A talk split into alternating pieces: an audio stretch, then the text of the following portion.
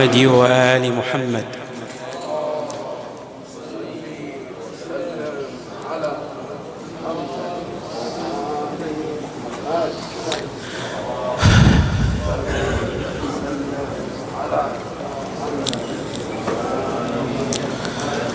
أعوذ بالله السميع العليم من الشيطان الرجيم. بسم الله الرحمن الرحيم. والحمد لله رب العالمين. والصلاة والسلام على أشرف الخلق سيدنا ونبينا محمد وآله أجمعين الطيبين الطاهرين. قبل البدء لا بأس أن أذكر بما تقدم. من أهم الخطوات التي ينبغي أن يلتفت إليها من أصيب بداء الوسواس القهري إدراك العقل اللاواعي يعني التعامل مع العقل اللاواعي الذي قلنا إنه يمثل المخزن الكبير. يعني إذا كانت وحدة التخزين مثلا كذا تيرا هذا يمكن أن نعبر عنه. يعني ما شئت فعبر لا حدود له. يعني آلاف التيرات بل مليارات التيرات الإنسان عنده يستطيع أن يخزن فيها بشكل سريع. هذا أهم حاجة. ولهذا قلنا من الأهمية بمكان النقطة الثانية أن يخزن المعلومات الطيبة يعني يحرص على أن لا يدخل في عقله اللاواعي إلا ما هو طيب وحسن لأن له ترديد أو لأن له تأثير كبير على جميع ومختلف مناحي حياة الإنسان. فإذا خزن الإنسان الأمور الطيبة انعكست الآثار الإيجابية عليه في دنياه وأخراه. وإذا خزن أمورا سيئة أيضا أصبح لذلك التخزين الأثر السيء والوبيل على الإنسان. هذا لابد أن يدركه الإنسان. والنقطة الأخيرة التي قلناها إن هذا يعني تأثيره وسرعته كبيرة جدا. العقل الواعي يخزن أربعين بت في الثانية. في الثانية يخزن العقل الواعي أربعين بت. وهي سرعة أيضا سريعة جدا سريعة. بس العقل اللاواعي سرعته كم؟ يعني إحنا الان نتكلم مو التخزين على السرعة. السرعة سرعة العقل الواعي أربعين بت في الثانية. سرعة العقل اللاواعي اثنين مليون بت في الثانية. يعني لو نقيس سيارة هذه مثلا تمشي ألف كيلو في, في الساعة. ذيك السيارة الثانية كم تمشي؟ خمسين ألف كيلو. لو لو قلنا هذه تمشي ألف كيلو في الثانية ذيك تمشي في قبالها خمسين ألف كيلو في الثانية. يعني السرعة في قبال كل ثانية خمسين ألف. صوروا. ولذلك قلت موج هادر. من الضروري أن يلتفت الإنسان إلى سرعة العقل. اللاواعي ولذلك أكثر الذين أو بعض الذين يقعون في الوسواس القهري يريد أن يسيطر على طريقة التعامل مع مع شنو؟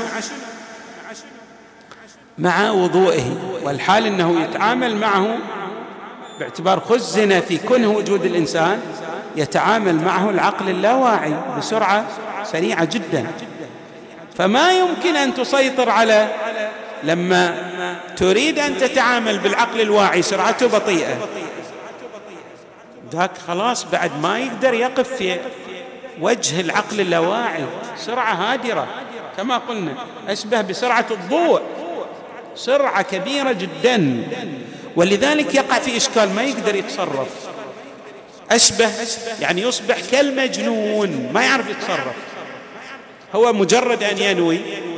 خلاص اوتوماتيكيا راح يعرف يغسل وجهه ويديه ويتثبت من دون أن يلتفت لا شعوريا. فلما يريد ها يلتفت إلى أنه ها آه نعم غسل بشكل صحيح ولا ما غسل؟ كأنه يضع عقبة كبيرة في وجه ذاك التصرف السريع والهادر.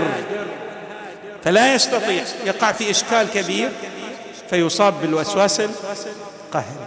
إذا هذه أو الدرس السابق المحاضرة السابقة من أهم المحاضرات في علاج الوسواس القهري. يعني من الضروري أن ندرك أهمية السرعة الفائقة للعقل اللاواعي.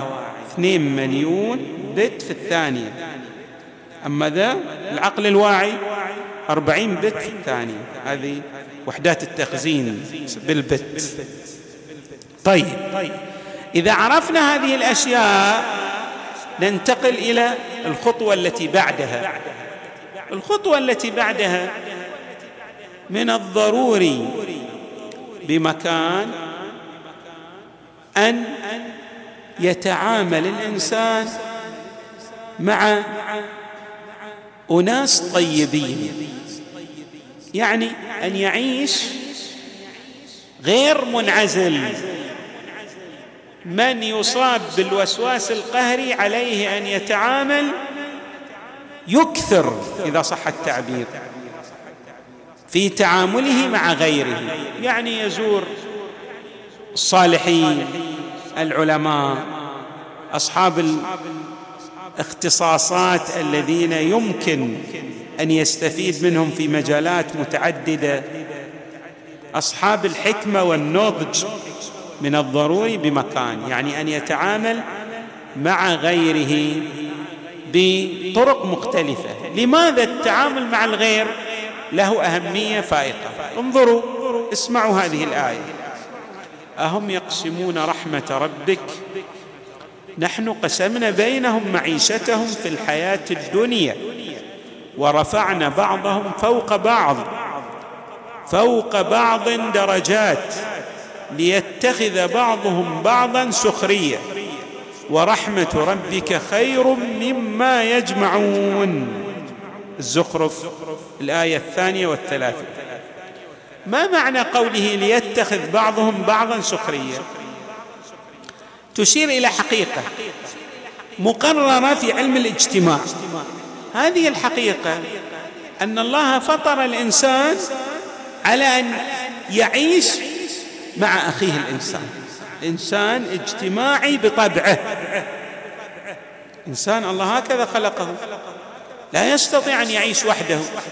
هل يستطيع أحد منا أن يقوم بجميع ما يحتاج إليه يصنع ما يحتاجه من أدوات النجارة والحدادة وطيارة إذا أراد أن يركب فيها ليسافر وسيارة إذا أراد أن ينتقل عليه. ما يقدر.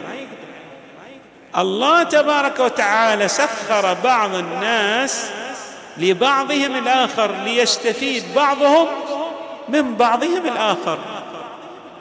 في كل مجال من المجالات. مثلا أنا مثلا متخصص كطالب علم. أنفع الناس في أني أشرح لهم مثلا القضايا المتعلقة بالدين. غيري متخصص مثلا شنو في الحدادة. ثالث في النجارة. رابع في الكهرباء. خامس في الطب وهكذا. المهم أن كل إنسان له تخصص يقوم بدور ما في الحياة. والجميع يخدم الجميع. هكذا الله تبارك وتعالى خلق الخلق.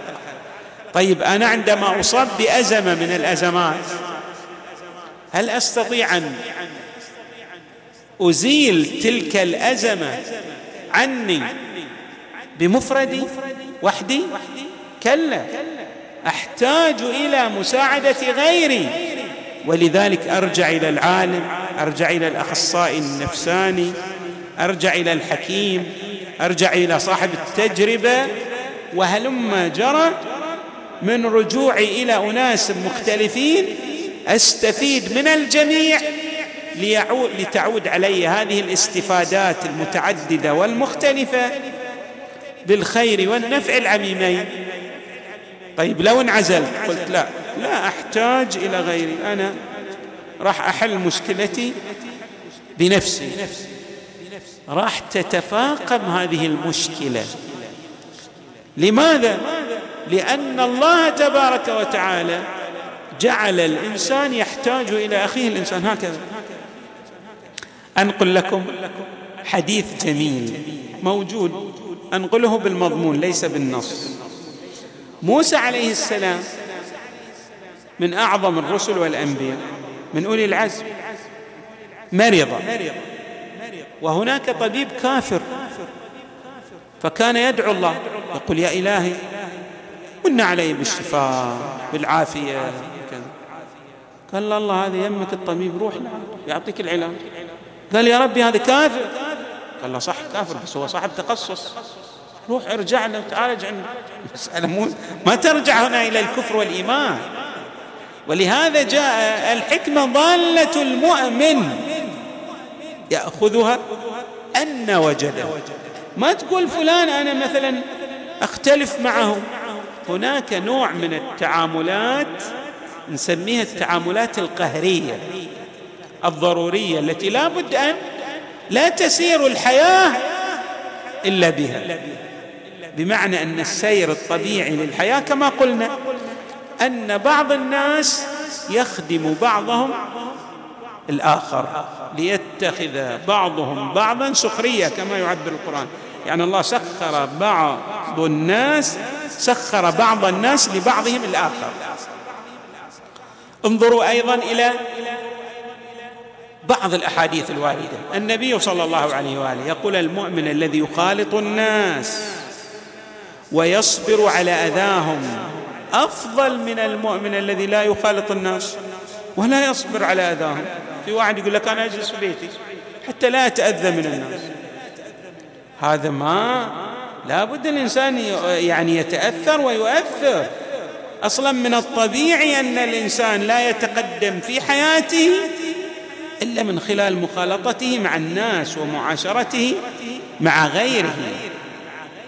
أيضا عن النبي صلى الله عليه وآله. لرجل أراد أن يتعبد بمفرده فقال صلى الله عليه وآله له لصبر أحدكم ساعة على ما يكره في بعض مواطن الإسلام خير له من عبادته الوحدة والوحده خير له من عبادته خاليا يعني منفردا أربعين سنة. ولذلك تشوف الأنبياء ما ينعزلون ينعزلون في فترات محدودة للتوجه إلى الله لتلقي الواحي ولكن طبيعة الحياة هي ال ماذا؟ التكيف. بالأنحاء المختلفة مع من تختلف وإياه. الاختلاف هذا الله تبارك وتعالى جعل بعض الناس يختلف مع بعضهم الآخر. ولكن أمر الجميع أن يتعامل مع الجميع.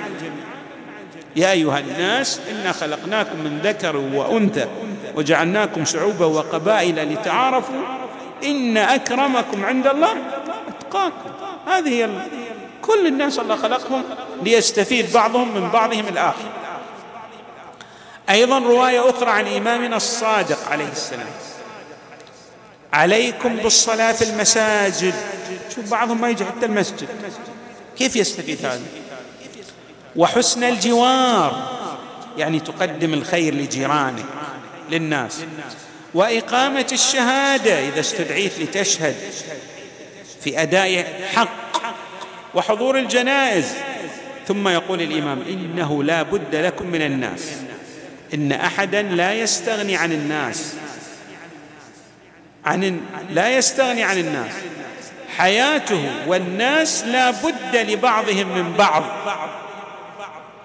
المعرش يقول ولو إني حييت الخلد فردا لما أحببت في الخلد انفرادا. يعني حتى لو أعطوني أنا ماذا؟ الخلود. قالوا لي خلاص روح لحالك وما ما بتموت. بس لحالك بتعيش. يقول ما أحب أنا هالعيش أعيش وحدي. لأن أصلا طبيعة الحياة الأنس في أنك تؤثر وتتأثر مع غيرك.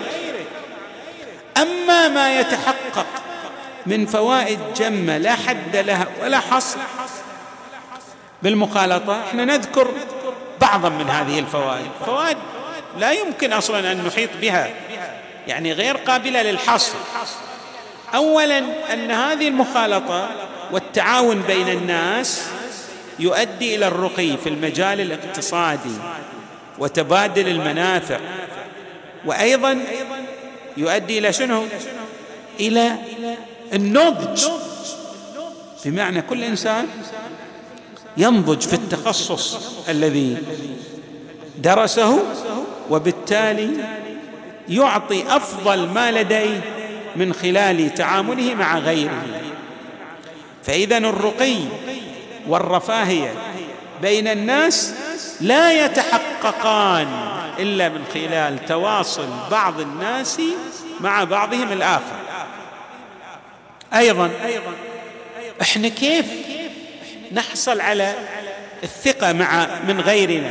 من خلال التعامل مع الغير. فإذا هذا التعامل مع الغير يعزز لنا الثقة. وأيضا يعطينا مهارات.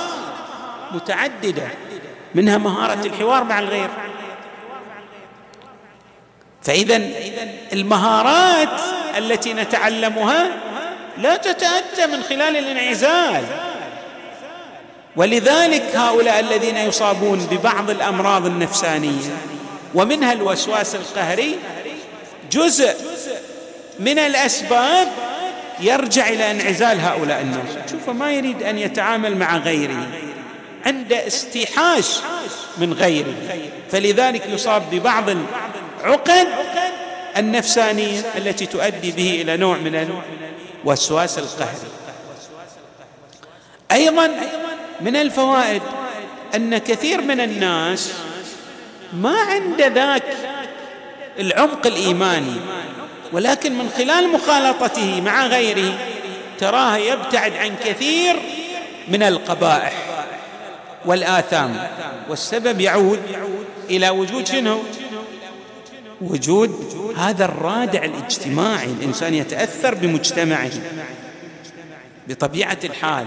هناك يعني بعض الناس إذا كان وحده قد يرتكب بعض القبائح والآثام لكن إذا كان أمام غيره تراه يرتدع ويبتعد عن كثير من المآثم.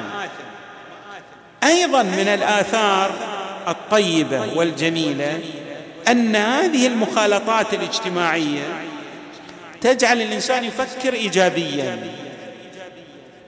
كيف يفكر ايجابيا؟ لأن بعض الناس يظن من في نفسه أنه نعم هو الإنسان الكامل وهو الإنسان الذي لا يشق له غبار وهو وهو. لكن إذا اختلط مع الناس سيرى كثيرا من الناس عندهم أفضل مما لديه من الخصال الطيبة والسجايا الحميدة والمهارات في المجالات المختلفة. وبالتالي بعد ما يبدأ لا يرى إلا شخصيته. لا يبدأ يتعامل بنحو من الإيجابية ويكن لغيره الاحترام والتجلة والتقدير ويتعامل بنحو ماذا؟ من الإيجابية ويزول عنه ذلك الأنا المتضخم في شخصيته. يعني بعض الناس حتى من المؤمنين مع الأسف ترى مثلا لأن مثلا قد يصوم مثلا شهري شعبان ورجب. لا من مثلي بعد أنا الآن ما في مثلي بعد في الدنيا كلها. أنا أو حدي الدهر. أو قد يقوم مثلا ببعض الأدعية أو كل سنة مثلا يذهب إلى الحج. فشوف عنده نوع من اللي والحال إن قد واحد من الناس من غيره قد خدم المجتمع ببعض الأمور البسيطة هو عند الله أفضل من هذا الإنسان الذي يصوم هذين الشهرين. كما قلنا لأن المدار ليس على كثرة الصوم أو كثرة الصلاة وإنما المدار على القرب من الله.